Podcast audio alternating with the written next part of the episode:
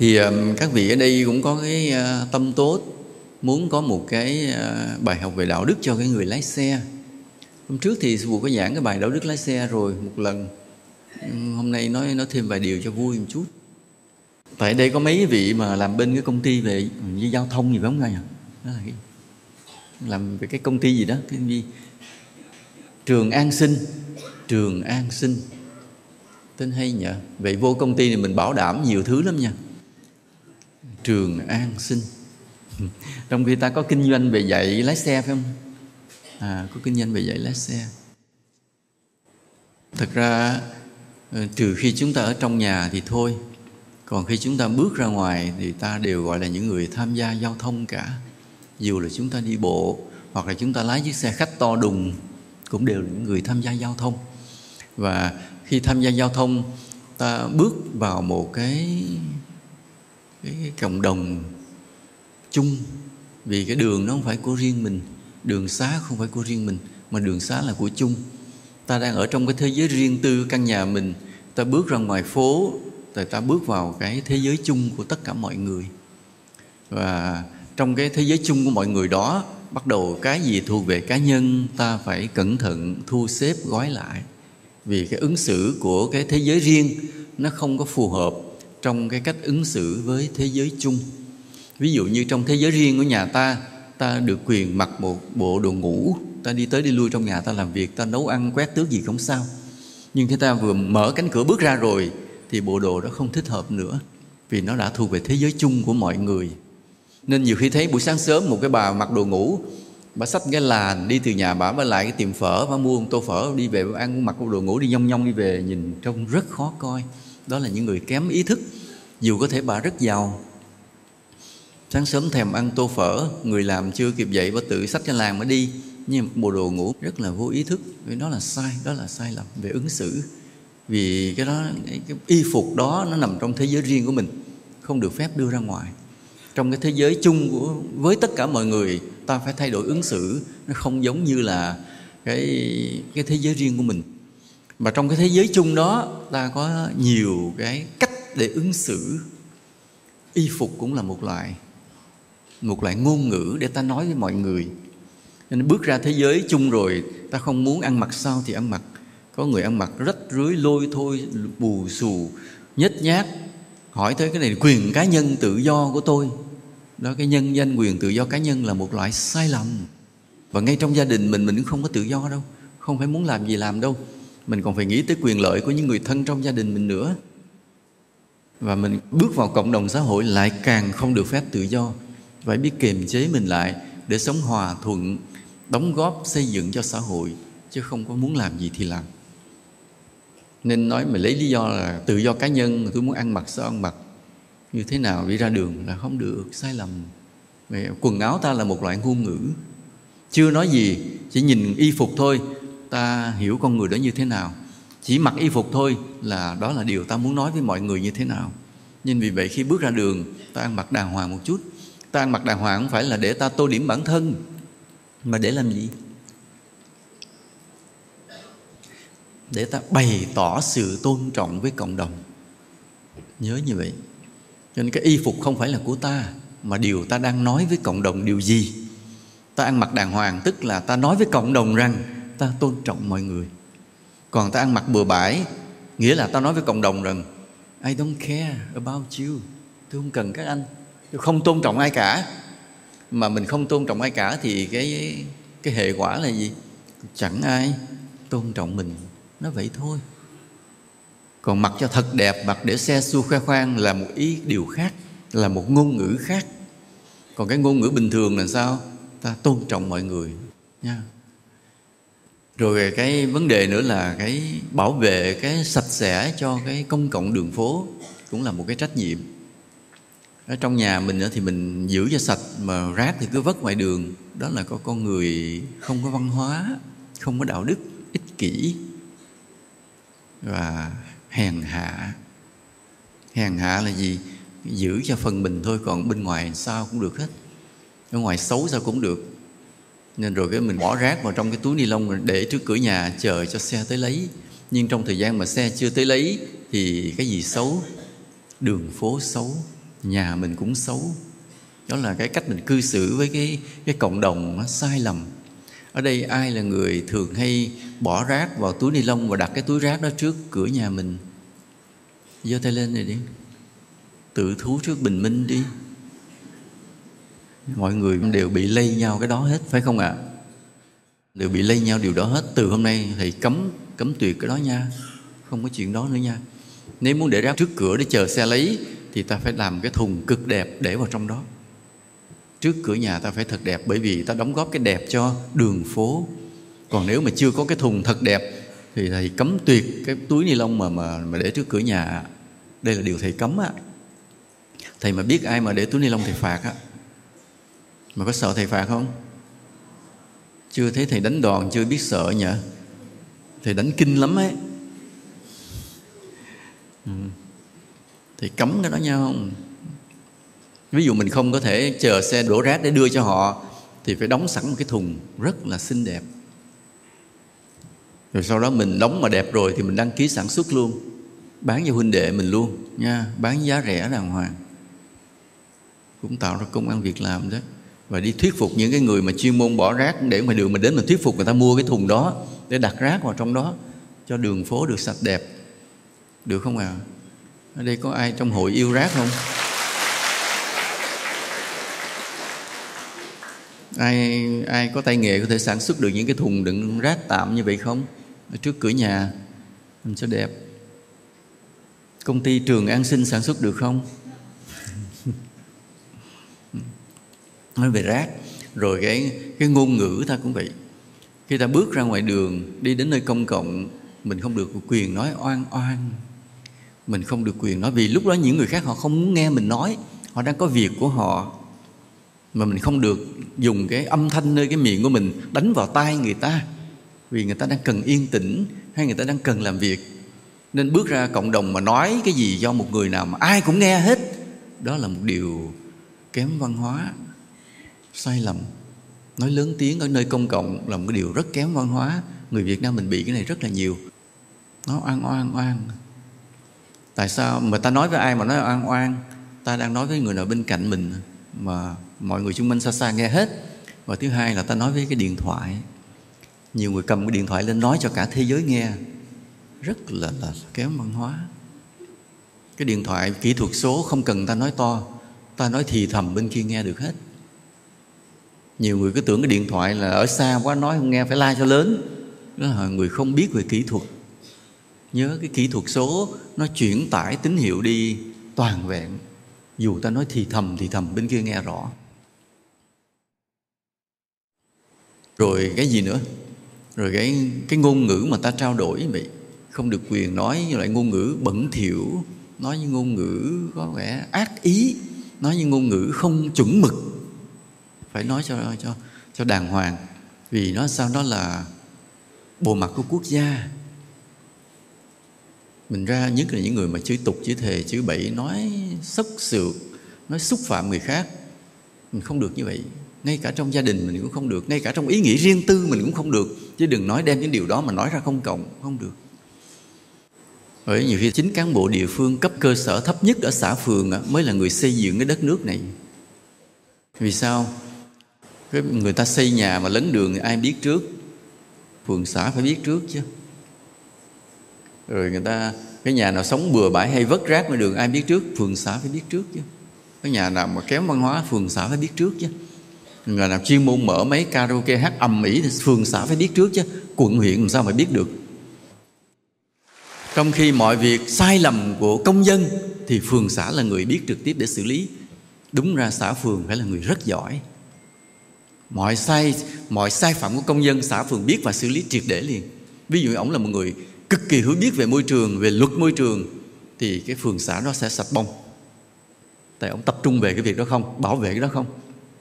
Cho nên ta cần phải xây dựng đội ngũ cán bộ phường xã lại rất là tinh, rất là giỏi. Bây giờ thì nói trở lại, khi ta tham gia giao thông là khi ta bước ra cái môi trường chung của cộng đồng trong cái môi trường chung đó, nó có nhiều thứ và có đặc biệt một điều là ta điều khiển cái phương tiện tham gia giao thông. Hoặc là ta đi bộ trên đường, hoặc là ta lái xe, hoặc là ta lái xe máy, hoặc là ta lái xe cơ giới. Ta thường hay thấy cái điều thế này.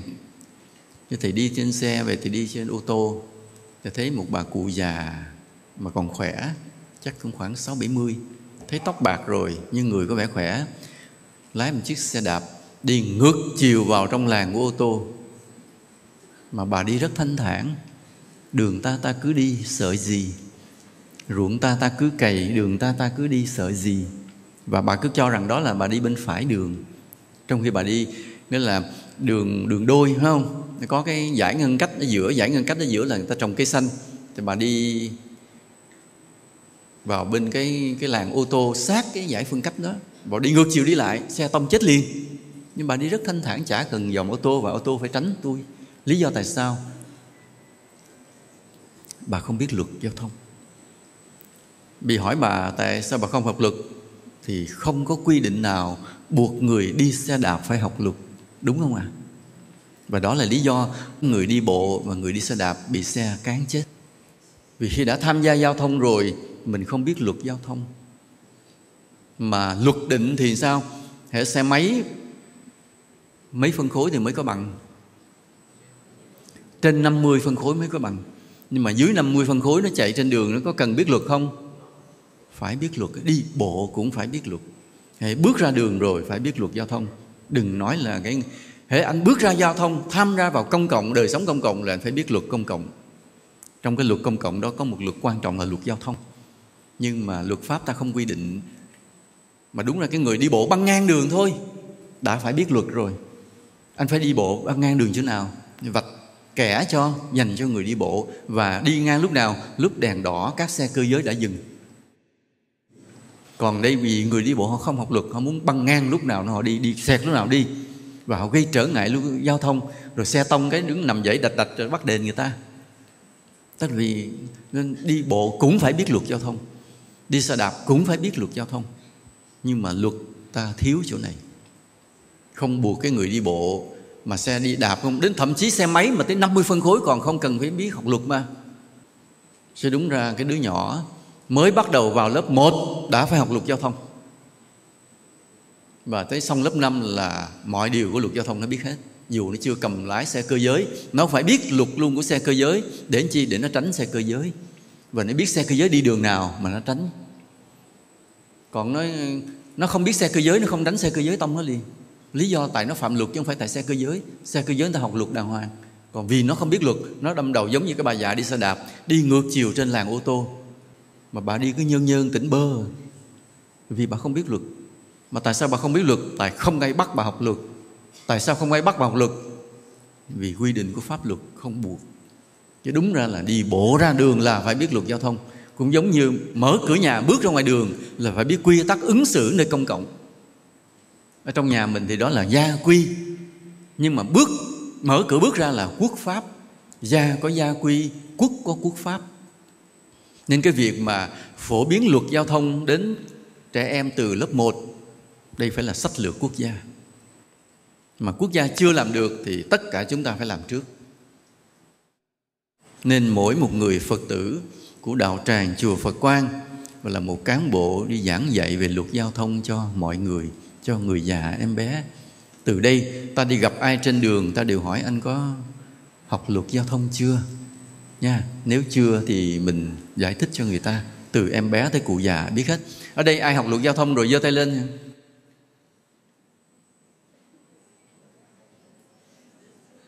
chỉ có là 4 phần chín, chưa được phân nửa. Và 5 phần chín còn lại là người không biết luật giao thông thì không được rời khỏi chùa Pháp Vân đi về nhà nhé. Không biết chuyện gì xảy ra trên đường ạ. À. ở đây cho nên học luật giao thông xong rồi hãy đi ra đường vậy. Người ta sẽ đi sai. Nên bây giờ vậy, mấy năm nay chùa ta phát động điều gì ai nhớ? Rác. Ta vận động về rác quá chừng, viết bao nhiêu bài vận động đủ cách làm đúng hết và rõ ràng là không ai nói tới ta, nhưng ta đã gây được tiếng vang đối với xã hội. Nên ngày hôm nay, nhà nước bắt đầu đã đẩy mạnh cái vấn đề xử lý rác những phong trào dọn rác khắp nơi đều cũng là những điều mà ta đã vận động mấy năm qua. Những bài viết về rác rất là hay. Gần đây thì ta đang làm điều gì? Tiếng anh, đúng như vậy. Nha, cứ làm đi, nha. Bây giờ tới lúc gì nữa? Bây giờ song song với cái tiếng anh ta làm gì nữa? Luật giao thông. Nha, bây giờ luật giao thông. Trước hết thì ta tổ chức trong chúng thanh niên thi luật giao thông cho sư phụ. Nha. Thi thi mà phải quan tâm đến cái xe đạp và người đi bộ. Nha. Tổ chức cái thi luật giao thông cho chúng chúng thanh niên phải cực giỏi về luật giao thông. Nha. Có những cái bài trắc nghiệm như đó thì cũng làm đủ cách y như là thi đi lái xe vậy. Người nào mà có bằng thì thôi. Thì thì ôn tập lại để dạy thôi. Còn người nào chưa có là phải học luật giao thông. À, thì xin báo cáo thầy vừa trễ cái bằng lái xe 8 tháng không làm, giờ coi lại trễ hạn 8 tháng, thì theo quy định là phải sao?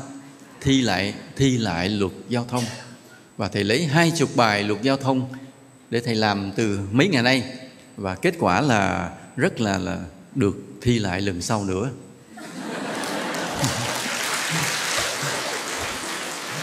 Làm trật hết trơn, trật lâu quá có những điều bổ sung á mà chỉ cần chỉ được sai hai câu thôi. Còn đây mình sai trên hai câu là là coi như rớt. Thì mới kết quả rất là thảm hại. Làm bài nào sai bài đó, làm bài nào rớt bài đó. Lâu quá rồi già đó. Quên. Tối hôm qua mới lấy một bài làm lại thử trước khi đi ngủ thì mới được 30 điểm. Đúng hết mới con bài à. chưa đủ để thi, phải đủ hai chục bài phải không ạ?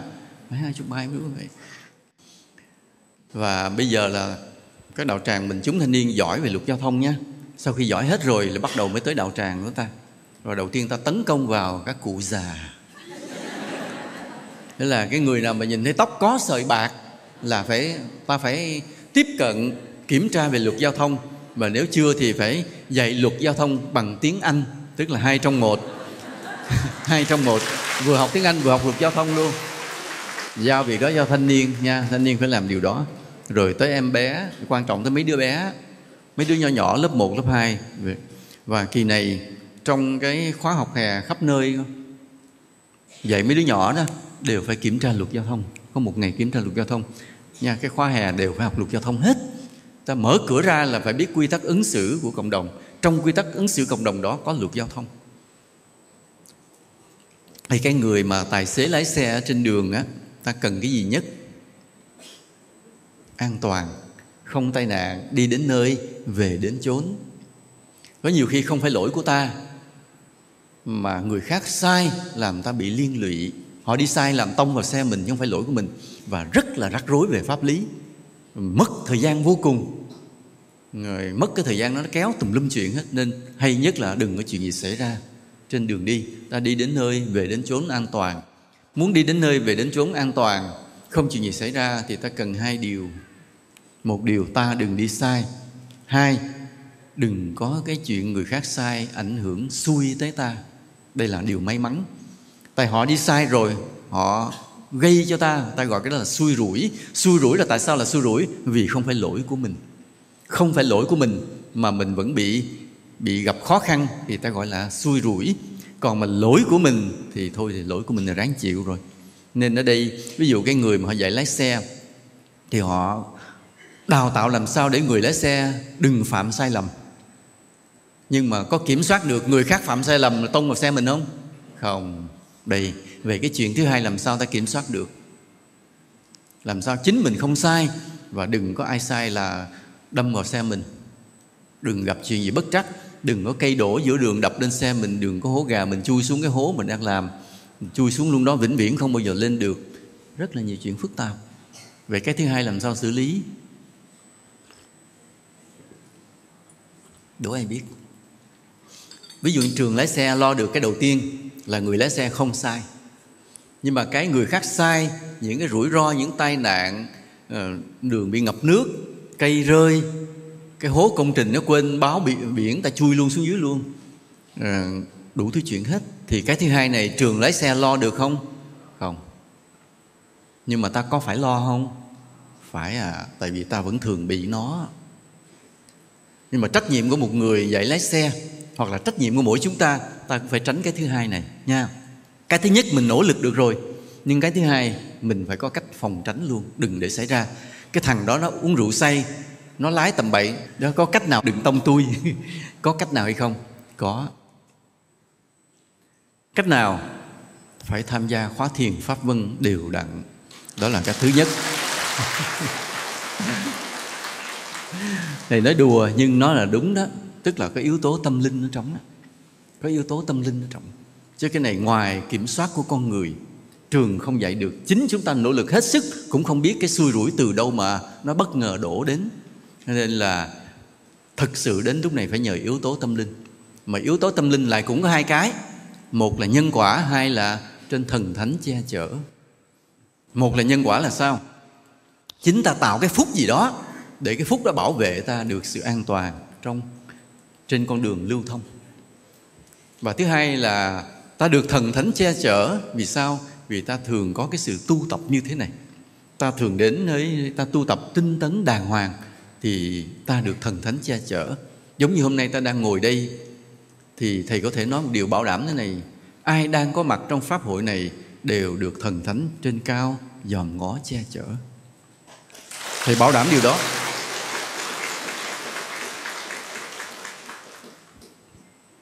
À, giống như vừa rồi ta có nghe cái chuyện mà có một chiếc xe đầu kéo ở ở Long An không?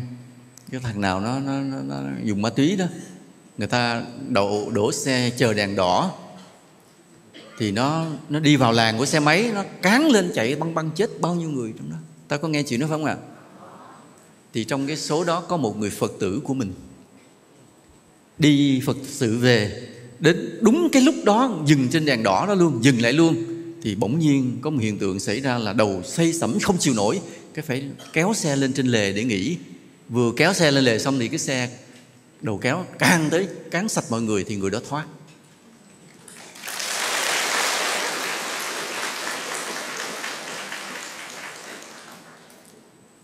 Cho nên là mọi người mà ta đi tu hành đều đặn như thế này, ta được ở trên che chở thần thánh che chở. Cho những lúc mà mình xây sẩm là mình cứ tấp xe lên lề đường nha, thì xe nó sẽ tông người khác, nó không có tông mình. Như vậy.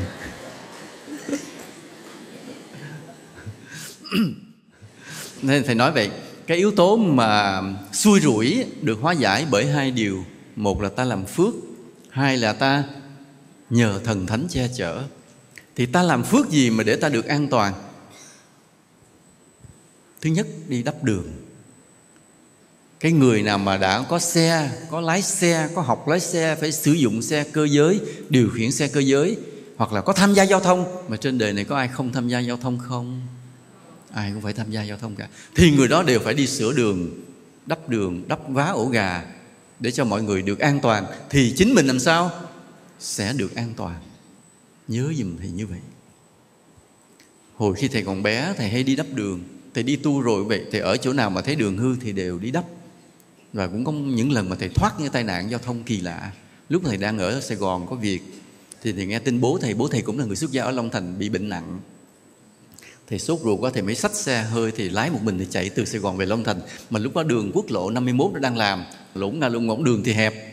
Mà hồi đó đường hẹp lắm, thầy lái xe bay bay bay bay. Thầy vừa lách con chiếc xe khách đi qua cái vèo, vượt qua con lương thì xe khách càng tới một cái, chỉ nửa giây thôi là thầy đã bị tông chết rồi nhưng mà quyết sao là vượt qua luôn. Rồi thầy vẫn nhớ lại khoảnh khắc đó, thì vẫn không hiểu tại sao thầy thoát. Đến giờ vẫn không hiểu. Thì vẫn còn ngồi đây giảng được.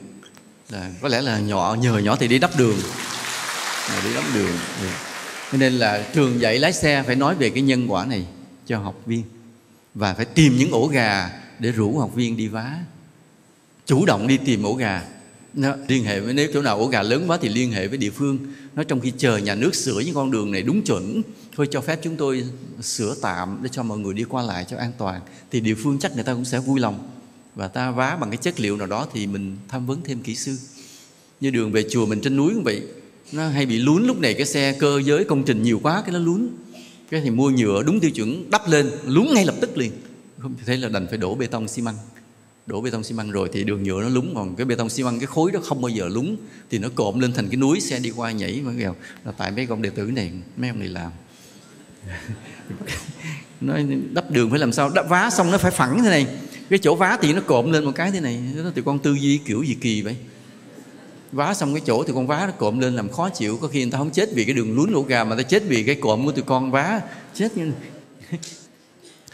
nên à, cái việc mà làm phúc á tạo nhân quả để tránh sự xui rủi, lý tưởng nhất vẫn là đắp đường bắt cầu. Nha, làm những công đức về đường xá. Mà đây ai lại là người không tham gia giao thông, phải không ạ? Mở cửa bước ra đi bộ đã là tham gia giao thông rồi. Nên tất cả chúng ta đều phải tìm cái cơ hội vá đường, sửa đường, làm cầu, đóng góp, làm xây dựng người nào hoặc là bây giờ, nó bây giờ không có ổ đường để vá, không có gì hết. Nhưng mà gần đó có đội thi công cầu đường không? Có. Thì đem trái cây sửa rồi tới mời người ta ăn uống bồi dưỡng cho công nhân làm đường cũng là cái cách mình làm phúc làm đường. Đó. nhưng mà lựa trái cây không phải là ngâm hóa chất. Sữa vẫn còn hạn đát nha. Không, người ta ăn xong người ta đau bụng, người ta đi nhà thương, không ai làm đường nữa thì mình lại gặp họa. Cẩn thận đó một chút. Thì đó là làm phước và một cái làm phước nữa để tránh cái xui rủi trong giao thông nữa là gì? Truyền bá dạy luật giao thông cho mọi người trong cộng đồng, từ em bé cho tới cụ già nha. Ta tiếp cận tất cả mọi người ai không biết luật giao thông thì cố gắng mình hướng dẫn luật giao thông người ta bằng tiếng. Tiếng anh, đó, đúng ý vậy, đó, đúng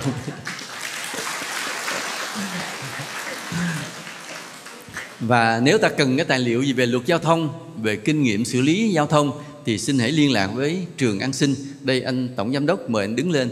Lát ta xin ờ, chữ ký, xin hình, xin số điện thoại nha. Anh tên gì? Tên gì?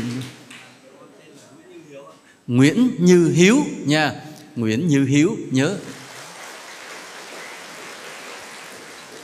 Thì um, một thời gian rất là dài cái tầng lớp mà người lái xe thuê tức là công nhân lái xe nhất là các xe tải là những người kém văn hóa. Thời gian rất là dài. Ta thấy họ ngồi trên xe tải cởi trần là bình thường. Ở nơi công cộng họ cởi trần hút thuốc phì phèo và thường xuyên vất rác ra ra đường. Nói năng thì tục tiểu bổ bả, mà hứng chí lên thì dàn hàng ngang cản đường người ta nghịch phá. Rồi có khi là ghé vào quán ăn, làm một ít bia rượu rồi lái tiếp. Cực kỳ nguy hiểm cho cộng đồng. Và đến cái tình trạng là gì? Nhiều lái xe nghiện ma túy. Lái xe taxi, lái xe tải nghiện ma túy nhiều tại sao lái xe nghiện ma túy? Vì bị rủ rê. Trong cái môi trường hoạt động lái xe đi khắp nơi không có sự kiểm soát của gia đình không cha không mẹ không vợ không con bên cạnh chỉ có bạn bè. Rất dễ bị rủ rê sa ngã và nghiện ngập nhiều lắm bị nhiều lắm. Mà nếu mà loại mà dùng ma túy ngáo đá thì xe, chiếc xe là vũ khí giết người cầm xe lên chỉ thích cán người ta thôi. Còn một loại ma túy khác ma túy nó có nhiều loại. Ma túy mà loại là heroin thì nó tạo ra một cảm giác lân lân thanh thản giống như thiền. À cái ma túy thuốc phiện và heroin đó, nó tạo ra một cảm giác rất giống như thiền định rất thanh thản. Ví dụ cái người đó họ đang buồn chồn khó khăn căng thẳng họ hít vào một cái cái rồi đi không cần phải đến. Y như thiền mọi chuyện trên đời coi như bơ don't care everything. Và cái lái xe tàn tàn say xưa lái tàn tàn, tông chết ai chết không chết thì thôi, cứ đi tàn tàn rất thanh thản. Và nó nghiện, và nó cũng có cái cảm giác là người ta thức mà không mệt. Và họ mới rủ nhau. Dùng cái này thì lái xe đêm, lái xe đủ ca, đủ chuyến, đáp ứng được cái yêu cầu của chủ, sẽ khỏe hơn. Thế vừa được sung sướng, vừa được thỏa mãn cơn nghiện mà đáp ứng được yêu cầu công việc, hầu hết đều sử dụng ma túy rồi đến khi nó tăng đô, tăng liều lên, càng ngày nó bắt mình phải hút nhiều lên, thì từ từ cái hư não luôn. Cái thế cái thế giới của những người lái xe lái xe tải rất là phức tạp. Mà mà vì sao như vậy? Vì sao họ sa ngã như vậy? Trong đó có nhiều lý do là bị rủ rê lôi kéo, nhưng cũng có cái lý do là xuất phát điểm không đầy đủ cái gốc từ gia đình họ đi ra không được giáo dục đầy đủ và nơi cái trường dạy lái xe trường an sinh. À, không phải trường khác trường an sinh không có bị. Những nơi dạy lái xe đó là đã không cung cấp cho họ một lập trường đạo đức vững vàng. Hiện nay thì cái quan điểm về đạo đức lái xe đã được đưa vào các trường dạy lái xe rồi. Hôm nay thầy đọc cái giáo trình thì thấy đã có bổ sung nhiều hơn hồi xưa thầy học. Rồi đó thầy học rất là kỹ học rất là chăm. Về kỹ thuật về lý thuyết rồi rất là giỏi. Thì học lái xe trong lớp đông người thì đứng hàng nhất nha lý thuyết là 30 câu làm trong 2 phút rưỡi 30 điểm đầy đủ. Hồi đó đó, bây giờ thì hết rồi. Bây giờ là 20 câu làm trong 20 phút được có một điểm thôi. Hồi đó là khác. Bây giờ đã đưa vào đạo đức rồi, nhưng mà anh Nguyễn Như Hiếu, anh vẫn lo lắng. Thì người là người có trách nhiệm, nhìn gương mặt là biết. Con người lúc nào cũng có tinh thần trách nhiệm rất là cao.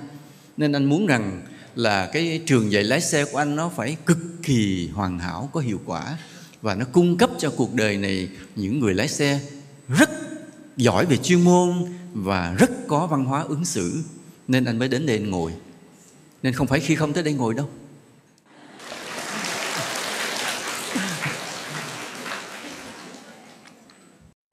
Nên khi anh anh hiếu ngồi đây thì anh lo lắng ưu tư về cái việc đào tạo lái xe có những người họ học lái xe chỉ để lái xe cho riêng họ thôi, thì họ tự chịu trách nhiệm lấy cuộc đời của họ. Nhưng có những người họ lái xe vì công việc làm ăn, lái xe cơ quan, lái xe công ty, lái xe thuê, và có những lái xe khó khăn hơn lái xe tải, và họ gia nhập vào cái tầng lớp của những người mà rất là mang tiếng, là những người thô lỗ, kém văn hóa. Bây giờ là anh hiếu, anh mới làm sao là để thay đổi cái lớp đó? Anh muốn đào tạo lớp lái xe mới xâm nhập vào cái lớp lái xe cũ và cải tạo cái lớp lái xe cũ cho nó tốt lên trở lại. Đó là cái tham vọng của anh là như vậy. Nên anh đến đây, anh học thiền và nếu cần có thể anh sẽ xuất gia luôn để mà, để thực hiện được điều này. Không biết thầy có nói oan cho anh không? Và vì vậy anh cần một cái quan điểm giáo dục về đạo đức cho lái xe nên anh đến đây ông tham khảo. Nên nhớ mọi người nhớ cưng anh hiếu nha. Cưng các các cán bộ công nhân viên ở đây. Thì đều có cái suy nghĩ như vậy.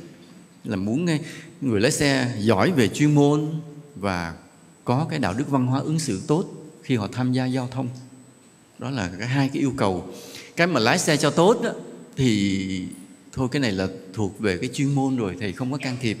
Nhưng mà thường thầy có kinh nghiệm. Vì trong chùa của thầy mà khi cho quý thầy đi học lái xe thì khi thầy quý thầy thì lái xe xong lãnh cái bằng về đưa trình thì thầy không cho lái xe. Nói cái bằng đó là của bên nhà nước cấp chùa chưa cấp sư phụ chưa cấp. Chừng nào sư phụ cấp bằng mới được xách xe lái ra đường thì phải làm sao? Về bắt đầu thì đổ xăng lên xe cho đi lái tiếp tập tiếp.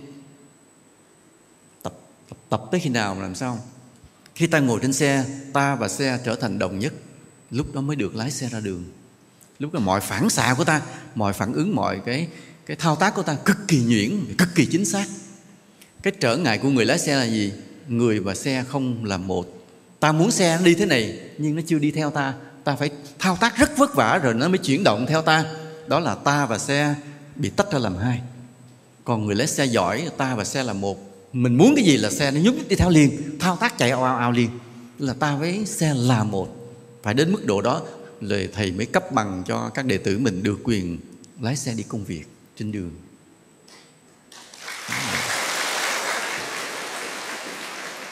Thầy nói như vậy nghĩa là gì? Nghĩa là thầy cũng xin thông báo thầy là người có tay lái lụa nha. Rất lái rất là giỏi. Nhưng mà bây giờ thì hết được lái rồi. Thì hết được lái rồi. Nhưng đệ tử không cho thầy lái. Là không phải sợ thầy già, không phải sợ thầy lái dở, mà sợ người ta gài thầy. Thì có một lần thầy bị rồi thầy lái xe rất là êm, người ngồi trên xe không có cảm giác khó chịu. Vì thầy cảm nhận cái cái độ lắc, độ trao của xe rất là kỹ. Nhớ cái người ngồi thiền sẽ được cái trình độ đó. Bởi thầy nói với trường an sinh, lái xe mà có ngồi thiền thì xe lái rất êm. Vì sao vậy? Nơi cái tâm thanh tịnh, mình kiểm soát toàn thân mình, mọi cái nhúc nhích của xe mình cảm nhận được hết. Nên mình lúc nào cũng điều khiển cái xe rất là êm chuyển làng hay qua làng hay tăng tốc, giảm tốc gì rất là nhẹ nhàng, làm cho người ngồi trên xe rất là dễ chịu. Hồi xưa là, hồi xưa là thầy cũng hay lái, mà ai ngồi trên xe thầy đều rất là thích. Ví dụ thầy có lái xe, nhưng mà khi lái xe đi về nhà rồi bắt đầu thầy mới tiếp nhận cái xe thầy lái về chùa. Từ cái nhà về chùa thì ai cũng thích cái đoạn mà thầy lái, vì thầy lái rất là êm. Nên cái yếu tố về thiền định rất là quan trọng. Ở bên Nhật có một cái công ty cũng đào tạo lái xe buộc các lái xe đều phải ngồi thiền. Vì sao? Vì khi ngồi thiền, tâm mình thanh tịnh, mình không bị nghĩ vẩn vơ. Mà mình suy nghĩ vẩn vơ là cái gì? Là âm thanh và hình ảnh hiện ra, đúng không ạ? À? vọng tưởng là gì? Là âm thanh và hình ảnh. Nhưng mình mở mắt như vậy, đố anh biết mình đang thấy cái gì? Đừng tưởng mình mở mắt ra là mình thấy cảnh vật trước mắt. Lúc mà mình đang nhìn cái hình ảnh hiện ở trong não mình chứ không phải mình nhìn cái trước mắt đâu. Bởi có mấy cái, ta nghe những bài thơ tình đó. Ta trong đấy thấy trời ta mơ ước. Cả vần đông sao mọc lúc ta đi, cả chiều sương mây phủ lối ta về. Khắp vũ trụ bỗng vô cùng thương nhớ. Tức là cái ông đó ông có còn thấy cảnh vật trước mắt ông không? Không. Mắt ông mở trao tráo nhưng mà ông thấy người yêu không à? Nhớ thở ý, ta nhìn em kinh ngạc, hồn mất dần trong cặp mắt lưu ly. Ôi mắt xa khơi, ôi mắt diệu kỳ, ta trong đấy thấy trời ta mơ ước, thấy cả bóng một vần đông thổi trước. Thấy chiều sương mây phủ lối ta về, đại khái khắp vũ trụ bỗng vô cùng thương nhớ, đại khái bài thơ như vậy của đinh hùng á. Thì ông mở mắt trao tráo chứ ông có thấy gì đâu. Ông thấy cái hình ảnh vọng tưởng hiện ra trong tâm và đa số tài xế xử lý không kịp vì đang mãi mê nhìn hình ảnh hiện ra trong tâm mình. Anh hiếu anh vỗ tay mà không ai vỗ tay theo kỳ lắm. Và thiền có cái công năng là gì? Bỏ cái hình ảnh trong tâm mình đi để mình nhìn thấy con đường thực tại trước mặt. Nên có một thiền sư vậy khi ngộ đạo rồi ông nhìn mưa rơi ông khóc. Ông nói rằng là mấy mươi năm trong đời hôm nay ông mới thật sự nhìn thấy mưa rơi nghĩa là sao? Thì hồi xưa từ mấy chục năm qua, mưa rơi nhưng mà ông không nhìn thấy từng giọt mưa rõ ràng. Vì lúc nào cũng kèm theo gì? Vô số những ý nghĩ, vô số những tưởng tượng. Còn bây giờ, từng giọt mưa, từng giọt mưa, chỉ là từng giọt mưa rõ ràng. Người ngộ đạo rồi họ như vậy. Tâm họ thanh tịnh, không bị xen lẫn những cái tạp niệm mà khi mình nhìn thấy hoặc khi mình nghe. Mọi thứ nó rất rõ ràng. Tiếng gõ bàn cái cốp chỉ là tiếng gõ bàn còn chúng ta nghe tiếng của bàn cái cốp trong tâm ta dấy lên không biết bao nhiêu ý niệm đi theo. Nên cái tiếng gõ bàn không còn nguyên vẹn. Thì cũng vậy, cái người lái xe, cái con đường như vậy mà không nhìn rõ con đường chỉ bởi vì đủ thứ chuyện trong đầu mình. Chuyện gia đình, chuyện người yêu, chuyện bạn bè, đủ thứ chuyện mơ mộng tưởng tượng. Thành thử ra, thực sự mắt mở trao tráo chứ nhìn con đường không rõ. Còn khi ta thiền định, thì vấn đề này ta được khắc phục từ từ mắt mở và nhìn con đường rõ ràng. Nên thiền định là một yếu tố rất quan trọng đối với người lái xe. Rất là quan trọng. Nên nếu trong trường của ta có dạy cái kỹ thuật thiền định để cho người lái xe ta biết rồi về nhà họ tự học tiếp từ từ, trong đời sống khuyến khích của họ cứ học tiếp từ từ thì sẽ rất có lợi cho cho người lái xe. Nên trường ta thêm có một khóa dạy thiền. Rồi trường ta nên có một cái bài về nhân quả nhân gieo nhân gì gặt quả nấy. À, nên khuyến khích họ đi đắp đường bắt cầu và ta đưa ra những hình ảnh tiêu biểu mà trường làm được. Mấy công ty trường an sinh trường dạy lái xe của công ty trường an sinh đã đắp đường thế này đã bắt cầu như thế này đây. Và cái điều này là gì? Tạo nên một cái phước để khiến cho ta tránh sự xui rủi trên đường giao thông. Cho họ biết và có khi ta tổ chức dắt họ đi làm thực tế. Và họ hiểu đây là nhân quả vậy. Rồi một cái điều gì nữa? Điều gì nữa là lái xe nghĩa là ta di chuyển từ nơi này đến nơi khác. Ta vận chuyển người từ nơi này đến nơi khác. Ta vận tải hàng hóa từ nơi này đến nơi khác. Nhưng cái, trên cái đoạn đường mà từ nơi này đến nơi khác đó, cuộc đời nó không bình yên. Nó rất nhiều chuyện xảy ra trên đoạn đường đó. Và nhiều chuyện xảy ra trên đoạn đường đó. Có những chuyện ta có quyền bỏ đi, nhưng có những chuyện ta bỏ đi rồi, ta mang tội suốt cuộc đời. Ví dụ ta thấy tai nạn mà ta bỏ đi. Vừa phạm luật giao thông mà vừa mắc tội với trời đất. Nên phải có cách xử lý. Mà trong luật bây giờ có học mấy cái đó. Nhưng mà có điều thế này. Vừa rồi trên mạng có cái câu chuyện. Có một anh lái xe rất là sang. Anh đi tới khúc đường đó thì có một cái bà bà đi cái xe lăn băng ngang đường. Mà cái tốc độ bà đi xe lăn ngang đường thì nó sẽ không kịp cái đèn. Nghĩa là bà sẽ đi nửa chừng thì đèn nó sẽ bật lên cho xe chạy qua và bà sẽ rơi vào tình trạng rất nguy hiểm. Thì anh đó, anh lại, anh anh dùng chiếc xe anh anh chặn lại anh đầu dưới đường luôn anh bật cái xi nhan để cho xe lên và anh mở cửa xe ra anh ra anh đẩy xe bà để đi qua đường, dùm cho nó nhanh cho kịp thời và cũng để bảo vệ an toàn. Xong khi bà qua đường an toàn rồi, anh mới trở lại và anh lái xe đi tiếp.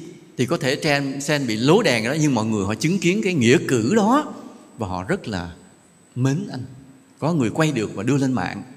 Thì đó, cái người lái xe có văn hóa, có đạo đức là vậy trên đoạn đường mà ta di chuyển từ nơi này đến nơi kia, cuộc đời không bình yên, có nhiều chuyện lắm. Và trong nhiều chuyện đó, ta phải đem cái đạo đức ra mà ứng xử với cuộc đời, giúp người giúp đời. Mà khi giống như cái anh đó, anh bảo vệ sự an toàn cho cái bà đó một lần, thì suốt cuộc đời còn lại của anh không bao giờ gặp tai nạn nữa. Vì nhân quả, anh đã bảo vệ an toàn của người khác.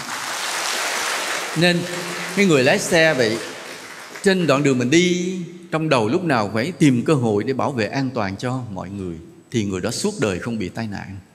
Đây là nhân quả mà trường ta phải nói cho cái người lái xe biết là như vậy. Ở bên tây phương cũng có một câu chuyện có cái anh chàng đó anh đi băng qua đường không được vì xe cứ chạy vù vù vù hoài anh không được. Cái anh anh, anh nghĩ ra một cách anh bò xuống anh bò lên lết đi qua đường. Thế là tất cả xe dừng lại hết vì thấy anh là là là, là tàn tật mà thậm chí có một người cũng mở cửa xe ra bảo vệ cho anh chặn các xe khác, không cho xe cán cho anh đi. Khi anh qua sông đường anh đứng lên đi tỉnh bờ anh chạy. Ồ kêu tức quá chừng.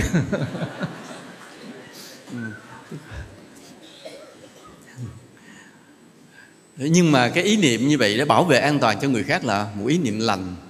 Và người lái xe nào cũng phải có ý niệm lành đó.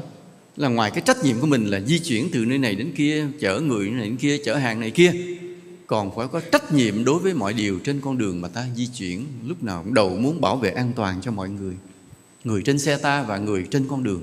Nếu có ý niệm đó đó là một người tài xế có đạo đức và người đó sẽ không gặp tai nạn, vì nó là nhân quả là như vậy. Mình có những điều ta, về cái luật, về kỹ thuật thì trường cũng đã nhiều, thầy có thêm, thầy nói thêm vài điều để bổ sung thôi. Đó. Người lái xe phải lái giỏi, có bằng chưa phải là giỏi tại vì có bằng ta vẫn chưa đạt được cái trình độ là ta và xe là một. Về nhà tự mua xe, kiếm xe, đổ xăng thêm mà tập lái tiếp. Trước khi là thực sự là lái xe đi vào giao thông công cộng. Đó là điều thứ nhất. Điều thứ hai, người lái xe phải làm phước là đi đắp đường, bắt cầu hóa đường để tạo cái nhân quả lành cho mình. Điều thứ ba là người lái xe phải có cái ý niệm bảo vệ an toàn, giúp đỡ cứu người trên cái đoạn đường mình đi. Nghĩa là mỗi một người lái xe là một gì? Một hiệp sĩ trên đường phố. Nên cái hiệp sĩ trên đường phố nó không phải là những người đi bắt cướp mà ta thường hay đọc trong báo nữa. Đó cũng là một loại hiệp sĩ đường phố. Nhưng mỗi người lái xe cũng sẽ là một hiệp sĩ đường phố. Sẽ cứu người, giúp người trên cái đoạn đường mà mình di chuyển. Nên người lái xe bây giờ phải là một hiệp sĩ đường phố. Tạo ý niệm như vậy. Tụi con viết lên facebook cái này cho sư phụ nha người lái xe cũng phải là một người hiệp sĩ đường phố. Trên con đường mình di chuyển để bảo vệ sự bình yên cho cho cộng đồng, cho xã hội. Rồi cái người lái xe phải có thiền định để tâm không bị tán loạn, không bị tán loạn, không bị vọng tưởng, làm cho mình chậm xử lý.